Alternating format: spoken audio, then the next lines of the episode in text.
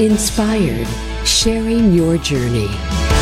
Good morning and welcome back to Real Presence Live. You're here with me, Emily Leadham. I'm Dr. Chris Burgwald. And we have been having an excellent morning, having uh, really fascinating conversations with people from all over the region. And this next segment we are so excited for. We are here with Immaculate Ilibagiza. Immaculate, are you with us? Yes, I am. Thank well, you for having me. thank you for giving us some of your time this morning. Immaculate, we don't have a lot of time, so I'm just going to jump right in. I think your story cool. is nothing short of miraculous. For those that haven't heard it before, can you just give us a little glimpse of kind of what you've what you have been through? Yeah. Uh, so yes, again, thank you for having me. So I come from Rwanda, this tiny country in the center of Africa, and in 1994, I was a student in the college my parents were teachers. My, my dad was actually director of Catholic schools, and my mom was a teacher. And we belonged to a tribe that was hated, really. It was political things. It's almost like a between, um, you know, political parties, but it was tribe. So the government was in power, have decided to kill every one of my tribe. Mm. And the very first time it started, that I can remember our world was over, was April 7th, we woke up and they told us the president who was on power was killed, and we knew there would be trouble. My parents asked me to go to hide to a neighbor who was from the other tribe, who told not everyone was bad in that tribe. It was, again, very just political.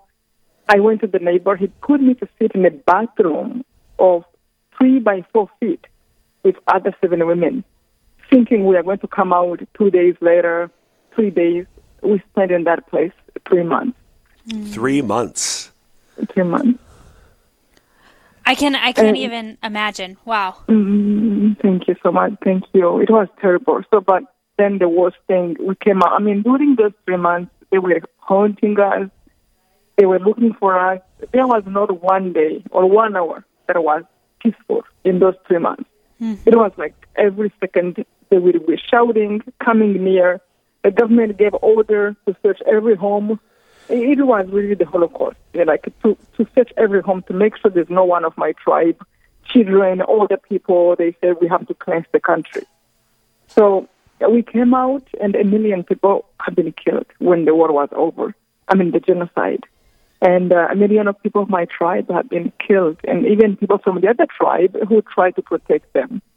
Hmm. And um, yeah, it was terrible. Everyone in my family I left behind was killed. Our homes were destroyed. Everything we owned. And the only thing really I felt that I had was my soul. Um, every memory my parents gave me, every education they gave me, you know, everything I only held in my heart, in my mind, it is all I owned. Everything else was gone. Mm. So how did mm-hmm. your how did your faith carry you through um, that time? You know, I will never forget when I was separating my father, and I really didn't know how terrible things will go. I was just one girl among three boys. Even my brothers were like, "You have to go, go. We can run, but you are a girl, and you don't. We don't want you to be in trouble." So I left out of obedience to my parents. But when I was leaving, my father handed me the bead of the rosary. It was a moment that was so powerful. We didn't say much, but it was as if he was telling me openly, I will not be around. You know what to do when you need a parent. You pray. It was so emotional, but then I couldn't accept it. But I know it, what it meant. So I held those those beads. It's all I left with. I was a student in college. I had my lipstick, I had my little bag, nothing I left with, only the rosary. So during the time I was there, I felt as if my way to connect my father, to ask for help, for protection, it was through that prayer. I prayed morning until night. To a point where I, I reached a place, a time, I said, if I just say words, they, they don't do much unless I mean them. And that's really when the, the true conversion or the change of heart started. Even to say, Our Father who art in heaven, was like, No, I, I can't mean it. You can't be the father of the bad guys. But if you say pray this way, you must be the father. You must say the truth because you are God. Mm. How, how can you be the father of everybody, even the bad guys? it was a huge change of heart. I came out a different person because I confronted God in a true way. I really wanted to say, I want to make sure what I say, I say is sincere. And then I can also benefit from his promises that are in the Bible. When he said, for those who believe all things are possible, then I, I need to know I truly believe his word. Yeah, it was a huge change, a complete new person. If you're just tuning in, this is Real Presence Live. I'm Dr. Chris Burgwald. And I am Emily Leadham. And we're talking on the phone with Immaculate Ilibagiza, who survived the 1994 uh, genocide in Rwanda, the only member of her family to do so. Uh, Immaculate, you're just talking there about the change in your faith um, when when you left after spending three months in a three by four bathroom um, with with several other women. Um, you prayed the rosary, and, and, how you even came to realize that our, our Lord, our God, is the God uh, not only of the victims of your family members, the other members of your tribe, but of of the killers as well, and, and the change that entailed. Um, what what message w- would you like to to share with those who are listening uh, with us this morning, having heard about your own what you've ex- what you experienced 25 years ago? What I want to tell people is that to really know first that we, we are all passengers on earth. And it really what makes a difference between people is how we have lived and to, about love and hate, if how much we have loved, how much we have given ourselves sincerely. And I want to tell people, I really have seen all I went through and I have seen the hand of God in my life. And I just want to tell people, no matter what you might be going through, there's always hope. God is almighty. Keep on his side. He's a father of everybody. Just like a father would have children who do bad and do wrong, but the father still loves them anyway. Like, don't be the person who fought to hate your own brothers. And even if sometimes you have to run away from them, if they're about to hurt you or they can hurt you, and you can avoid them, you know, but to remember there is hope with God. Every word God said is real. And decide we are all going to die. We don't know how and when we are going to, but to take every day as a gift and love it and do the best you can. If you need to reconcile with somebody, do it today. The youngest member of my family was eight months, you know, and others were, of course, like much older, my grandpa, and my brothers who were younger than me, older than me.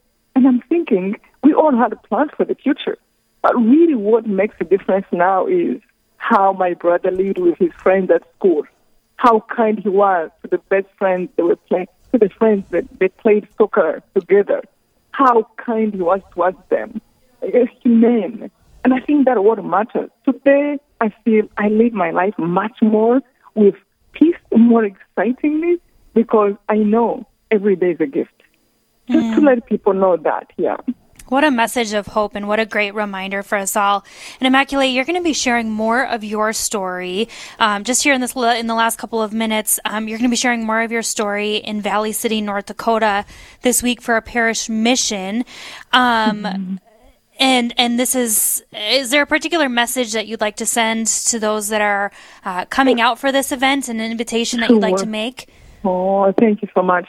Well, I want to tell people I definitely look forward to have to see many of you.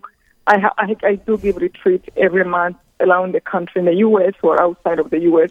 And one of the things I see people coming out of this is that there will be many decisions.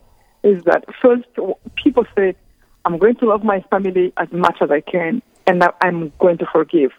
And that is a great, I pray for everybody. I go into details how I came to in contact with the killers of my family and the process of forgiving them. And I really want to share with, with people just the power of the rosary. Mary, as a part of, as my mother, how she was a huge part of my life, you know, during that time and, and even now you know, many times people will say, "Oh, so you must be an orphan now."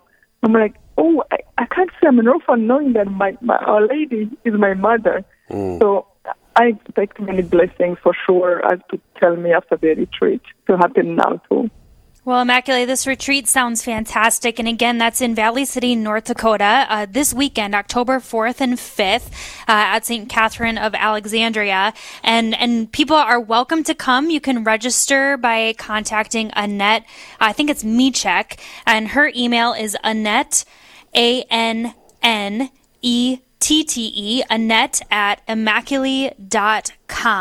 Um, and uh, there's also a phone number here. You can call 701 320 8469. 701 320 8469. That sounds like an incredible retreat. I would love to be there. Looking at the schedule, you have some great things in store. So, uh, know of our prayers you. for you as you travel to uh, Valley City this weekend.